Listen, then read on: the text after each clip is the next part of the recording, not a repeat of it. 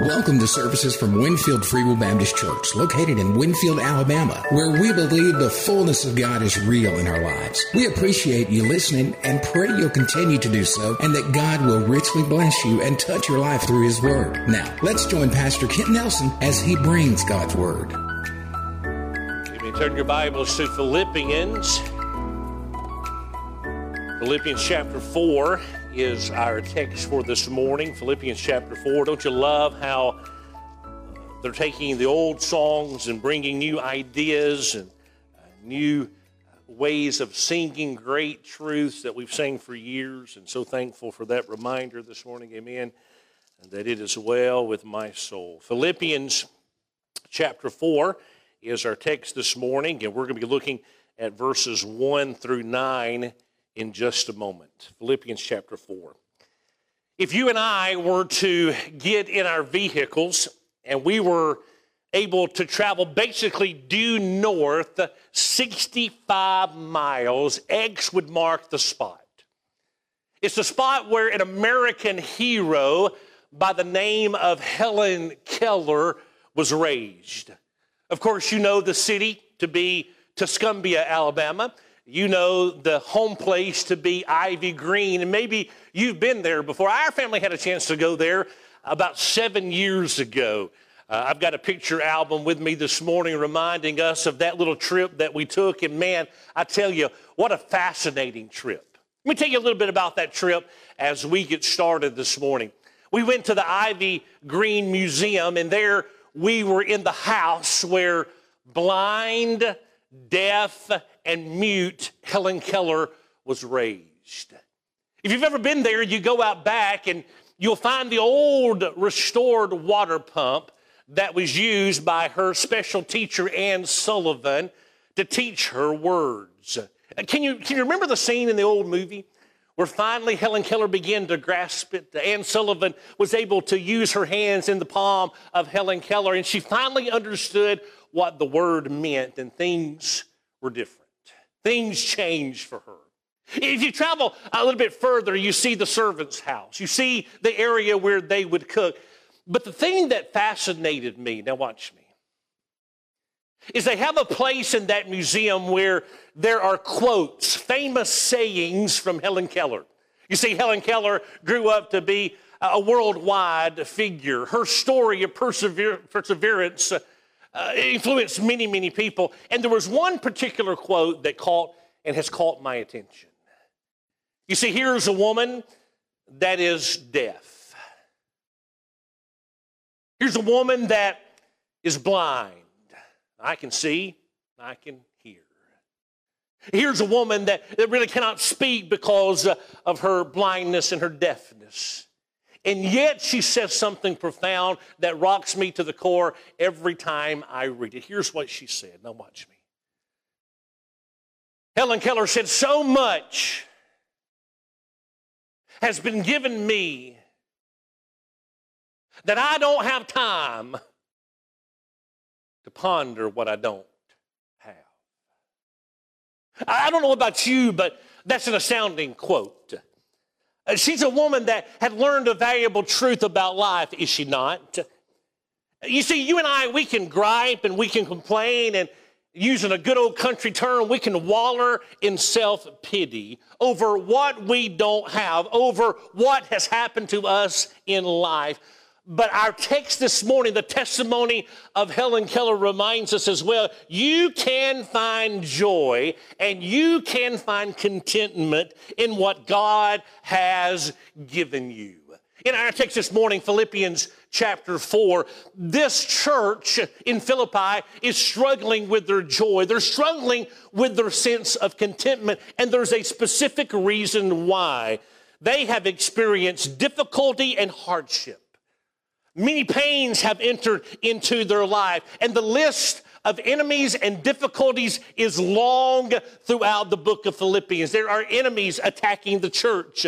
There are problems within the church arising, people not getting along with each other. There's worry in the hearts that are arresting those believers. And so here's what God does, and this is what we're going to do here this morning. Paul instructed them to understand and live with a sense of joy.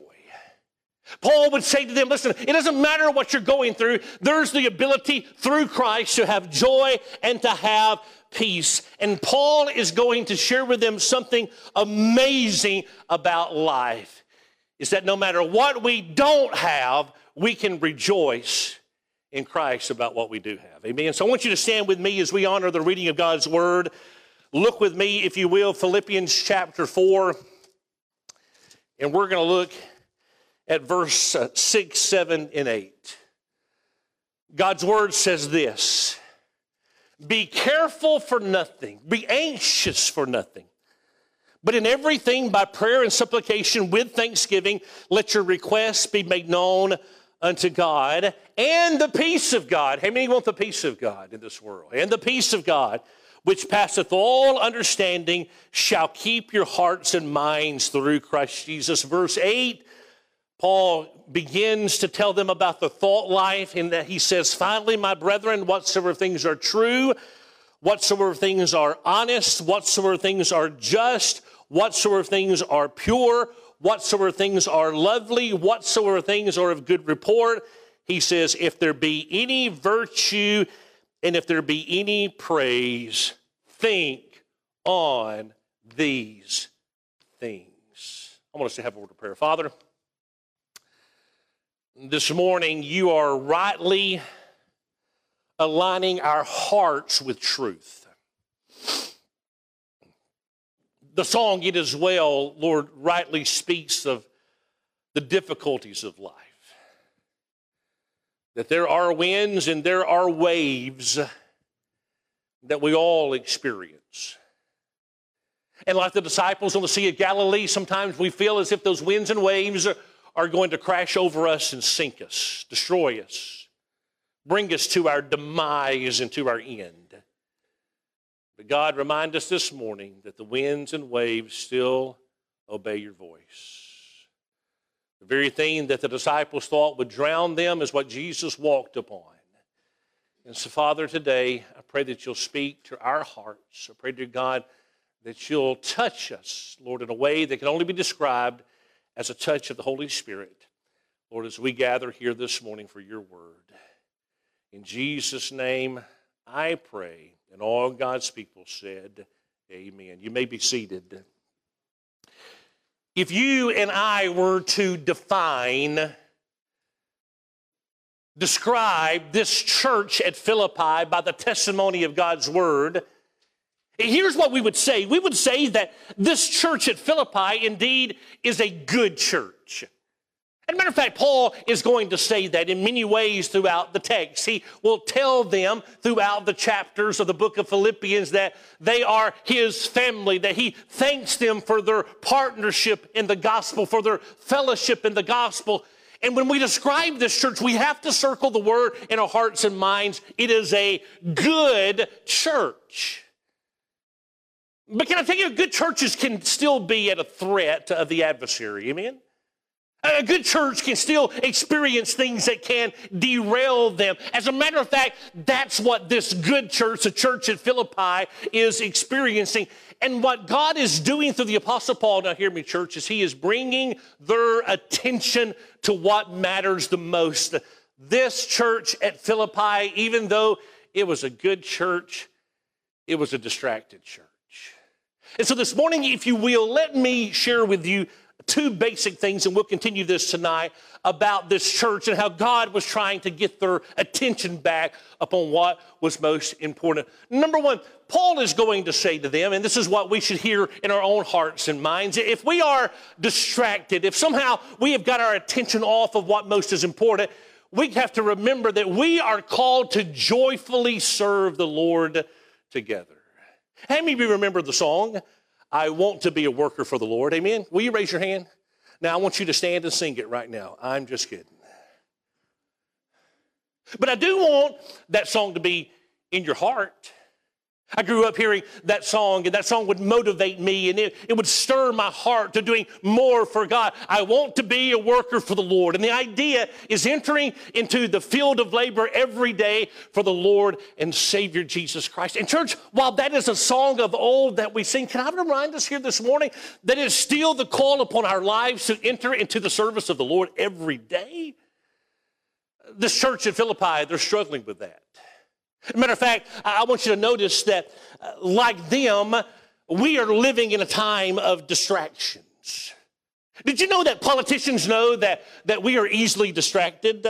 They know that people will not stay focused for very long, so they just move us from one political agenda to the next. The politicians know that we're easily distracted. The media knows that we are easily distracted. We have a 24-hour news cycle. Big news comes, and then what's next? A big event, then what's next? But you know who else knows that we're easily distracted? Now hear me.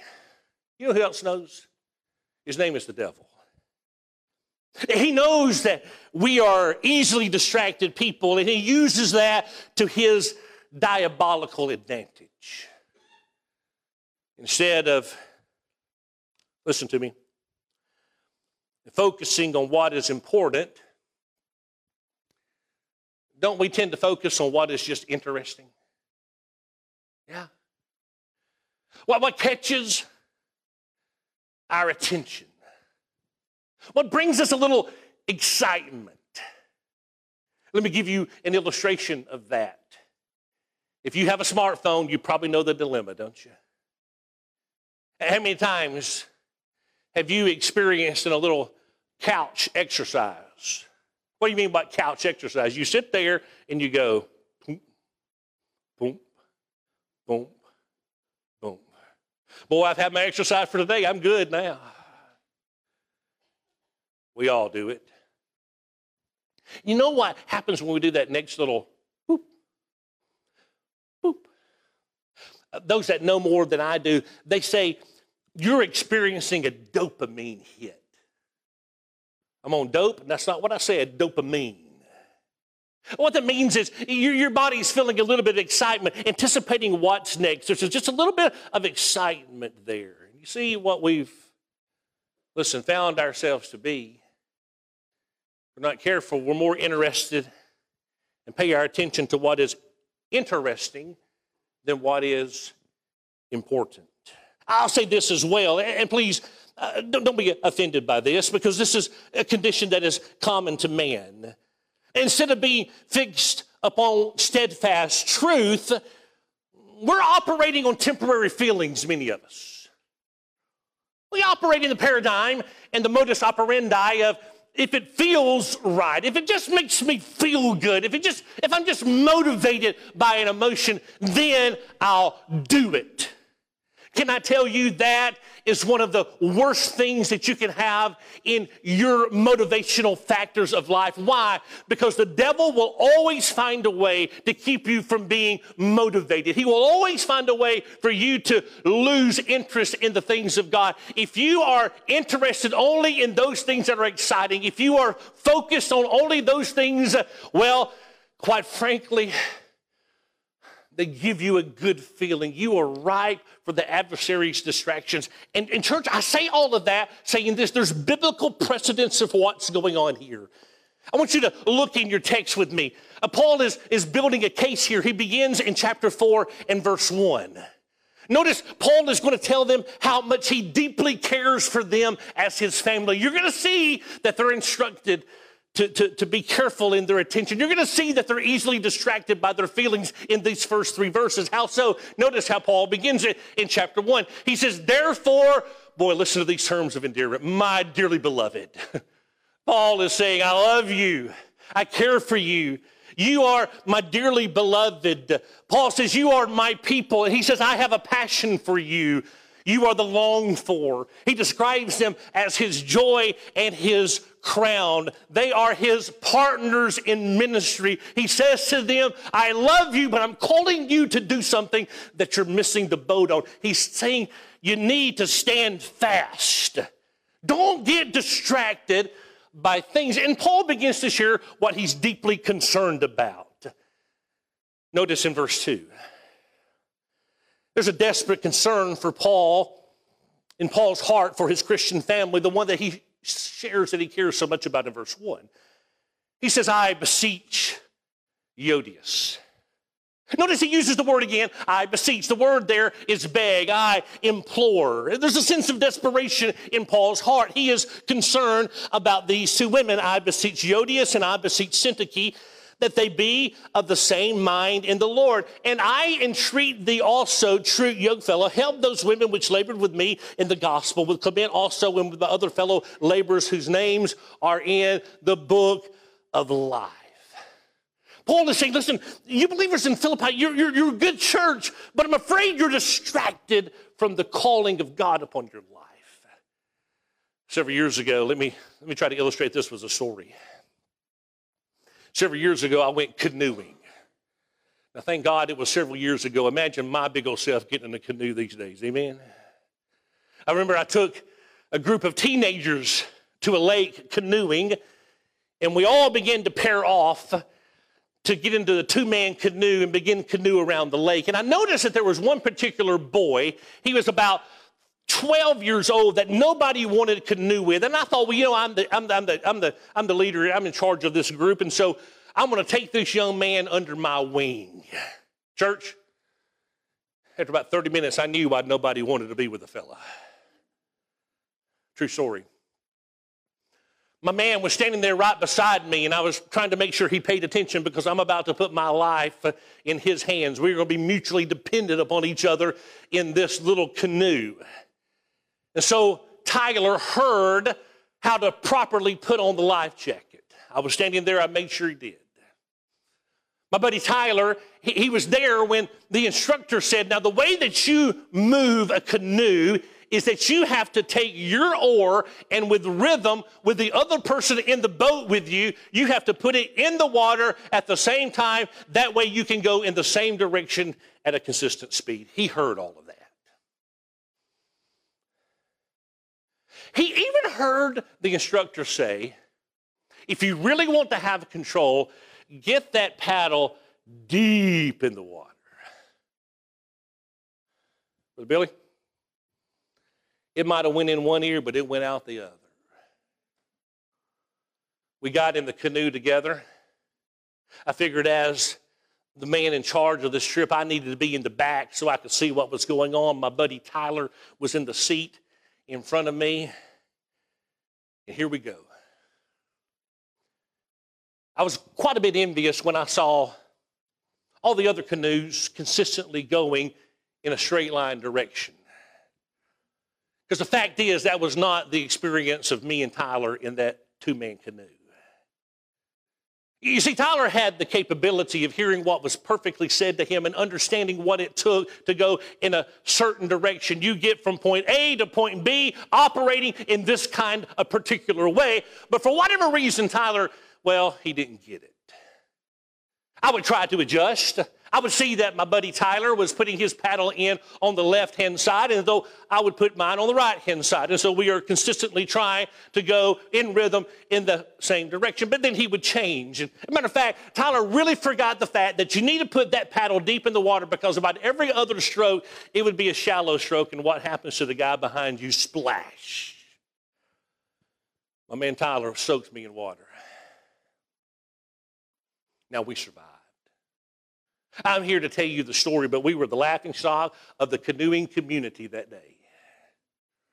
I got out of the boat, and I realized sometimes your good intentions in doing things for people don't always pay off because I did not enjoy myself.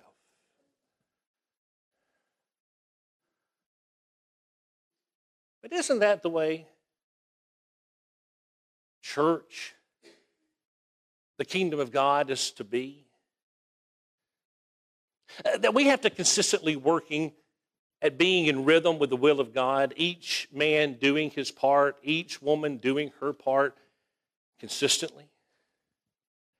The fact is we might want to paddle in one direction or we might want to go in a certain direction. And if we decide we're going to take our boat in that direction, we're just going to do all the paddling ourselves, you know what? Unless we are in conjunction with others and the will of God and the purpose of God for our church or our families, you know what? It's going to be nothing but chaos, and it will be a miserable experience. And church, that's why the Apostle Paul has said over and over again in chapter 1. He says, you are to be striving together for the work of the gospel, being of one mind. In chapter 2, he's very clear of this. Fulfill ye my joy, that you be like-minded, having the same love, being of one accord, of being one mind. Don't do what you do out of your own purposes and vainglory. There's a purpose behind living together. It's called building the kingdom of God. Now here's the point. To accomplish the work of God that God has called this community of faith, we must be paddling in the same direction and in rhythm. And the church at Philippi was struggling, and here's what the Apostle Paul said. He said, get your focus right. Look at verse 4. After exhorting these two ladies, after reminding them that they are being distraction to themselves and to others in the church, he says, listen, rejoice in the Lord. And again, I say, rejoice. Have joy. Purposefully think of your salvation. Think of what God has done for you, what he's done, what he's done. I thank God for what he's done. He's telling them to rejoice. He's telling them to refocus. He's telling them, get your eyes off of each other and the problems that you might have, and rejoice in the Lord. And notice he says, and do that, letting your moderation, your goodness being made known unto all men. The way that you work together in harmony as a church, as God's people, building the kingdom of God, is a testimony of goodness to all men. And he ends this exhortation in verse 5 with this little phrase. Look at it on the screen. Why? Because the Lord is at hand. The Lord is coming back. He is soon returning. It's as if he is on the edge of heaven waiting for the Father's announcement. Go get my people, bring them home. And the Apostle Paul is telling them, listen, don't be so distracted by other things. Don't live in this world of what is just interesting, forsaking that which is important. Don't be moved away from the important biblical principles of truth to that which is more than just your feelings. He says, listen, think about the kingdom of God. Rejoice in what God is doing. Let your goodness be made known to all. God is still coming home. He's refocusing them. But here's what I really wanted to focus on this morning. We're going to wrap this up. The second thing that he tells them is this, and this is our Thanksgiving idea. Look at it. Oh, I like this. After he tells them that they are to rejoice, keeping their eyes on what is important, he says, strategically pray over what weighs on you. Now, the question has to be asked. Did they have weights on them? What was bringing them down? A cursory look at the book of Philippians tells us that there were a lot of things that were weighing them down. Persecution, interpersonal relationships, financial problems. Paul would say to them, learn to be content. And then he said to them, my God shall supply all your needs according to his riches and glory through Christ Jesus. The weight of financial issues was weighing them down. The problems of interpersonal relationships, the issues of hearts being filled with fear over the uncertainty of the future, all of those things were a part of what was weighing them down. And here's what Paul says in response to all of that. Look at the text with me on the screen. Here it is. He says, now I'm going to tell you, be careful. Be anxious for nothing. Don't worry about anything, he would say, but in everything, by prayer and supplication, with thanksgiving, let your requests be made known unto God.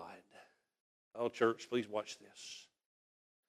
Paul says, I want you to understand the broad scope of prayer here. There's a very broad scope. The scope is in everything. Pray about everything. Be in a constant state of prayer. You know, this is hard. But here's what Paul is telling us. Throughout the day, our minds should be operating with the awareness that God is always with us and God is willing to guide us. Do you wake up good in the morning? You say, preacher, it's before 12. Don't make me answer that. Well, you did. You answered it just then. I don't wake up good in the morning. I used to. I don't wake up grumpy in the morning. I let her sleep in every day. I am dead meat. That was not in my notes. I don't know where that came from. That was not from the Lord. I'm dead. You know what I found? I'm the one that's kind of grumpy these days. I don't know. Is it an age thing? Those of you that are 50 and over, is it an age thing? Maybe it is. Some of you had a birthday this week. I have to get up and purposefully work on a good attitude. I'll be frank with you, this morning I got up, just felt like, man, I'm tired. You feel that way? A lot to be done today. Ooh. So I got down on my knees and began to pray. God, I want to remind myself of what you've done. Here's a practice of my life I try to do every day. Watch me. I try to say, Lord, this is what I remember. God, I remember, and I'm on my knees. I'm praying, oh, God, I remember that you are the creator of all. You spoke the world into existence. And, Father, man has chosen to sin and offend you. And, oh, God, I'm one of them. But I thank you, oh, Lord, that you've sent your son, Jesus Christ, to die for my sins so that I can have forgiveness and I can have eternal life and my hope can be full in Christ. And I go through all of that, and I remember all of that. And then I say this. Now, watch me. I surrender. God, I remember. And I surrender. And then I try to go throughout the morning praising God. You know what I'm doing? I'm doing what is counter to my natural self. My natural self wants to get up and go, Eeyore, what a day. Wah. But I have to put myself before the Lord intentionally. It's a calling upon our life. Someone said it this way. Put your problems into perspective by praying with thanksgiving. Understand this. The scriptures say this everywhere. David would say this in the Psalms. Enter into his gates with thanksgiving and into his courts with praise. If you don't get anything, get what I'm about to say right now. Every moment lived in the presence of God can be a movement living in the power of God. Every moment lived in the presence of God can be a movement living in the power of God. In other words, God can move with mighty power in our lives when we live by prayer, knowing that he is watching and he is listening. Paul is saying in summary in these verses, dwelling in anxiety on what weighs you down is worry, but dwelling in anticipation on who lifts you up is worship. Paul is going to be telling us your mind is going to be dwelling on something one way or the other. Let it dwell upon God. See your problems through the filter of thanksgiving. You see, there's a specific strategy here. He's saying to them, see your problems through the lens of thanksgiving. Someone tried to put this on paper one day. I thought it was good, much better than what I could ever do. Listen to how someone wrote it. Looking at problems through the lens of thanksgiving, this person wrote, even though I clutch my blankets and groan when the alarm rings each morning, I say, thank you, Lord, that I can hear that alarm. There are those who are deaf. This person writes, even though I keep my eyes tightly closed against the morning light as long as possible, thank you, Lord, that I can see. There are many who are blind. Even though I huddle in my bed and put off the physical effort of rising, thank you, Lord, that I have the strength to rise. There are many who are bedfast.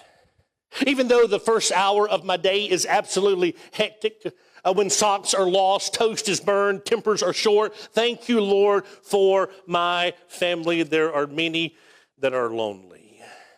Even though our table never looks like the pictures in the magazines and the menu is at times unbalanced, thank you, Lord, for the food that we have.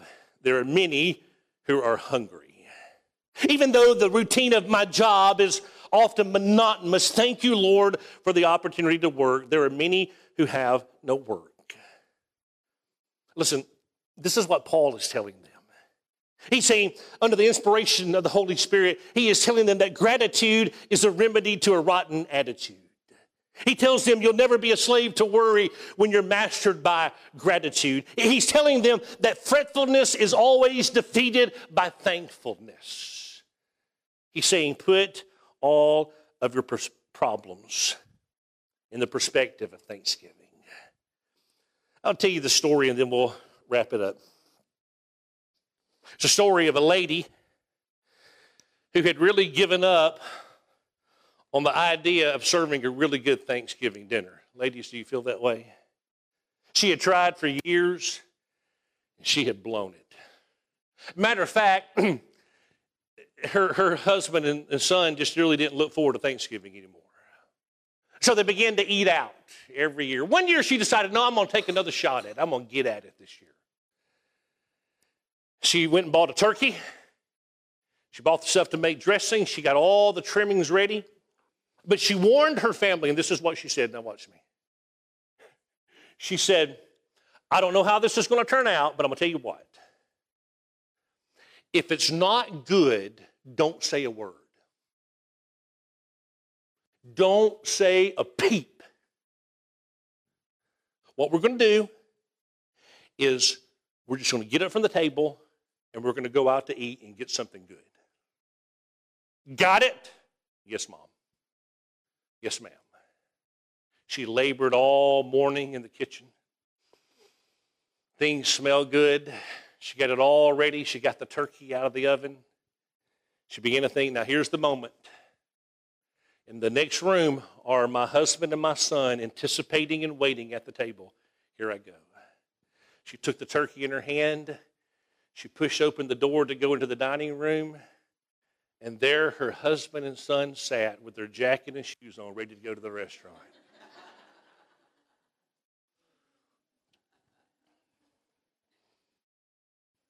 Got the keys, Mom. Listen, here's what I'm saying to you. Things don't always go like we expect and want. Matter of fact, life can take the negative downturns and difficulties and hardships begin to seemingly rule and reign in our lives. And we can become distracted by our feelings. We can be distracted by convenience. We can just begin to lean into those things that are just interested and want to move us. But listen, here's what God says. That is an instrument of the adversary. Because our focus is not upon that which is interesting, but which is the most important thing, the kingdom of God and his righteousness. Our focus must not be our feelings, but those never-changing important truths that have been passed along to us from generation to generation. And some of us feel like we've blown it. We've got distracted. I get it. But here's what Paul says. Rejoice. Get realigned in the service of the Lord. That's where you will find your greatest joy. Let your goodness, your gentleness, your moderation be known unto all men. God is coming back, and we've got a job to do. He says, and those things that are weighing you down, strategically take them to the Lord in prayer. And the broad scope is everything, but the specific thing is with thanksgiving. And when you do, you put your problems into perspective. And so I want you to bow your heads and close your eyes. Every head is bowed, every eye is closed. I know you got problems. Welcome to the world, amen? Welcome to 2022. Maybe your problems are like those of the church of Philippi. Financial problems, well, check that box. Persecution because of doing what is right, check that box. Interpersonal relationships, problems, check that box. They all had them. And we do too. But God says, do not be distracted. Get your eyes upon the Lord. Rejoice in the Lord always. The scripture says, take all these things that are weights, put them in the filter of thanksgiving, and just see what I can do. And the peace of God, which passeth all understanding, God says, will guard your hearts and minds through Christ Jesus. Oh, church, I am so glad for that. Father God, we love you today.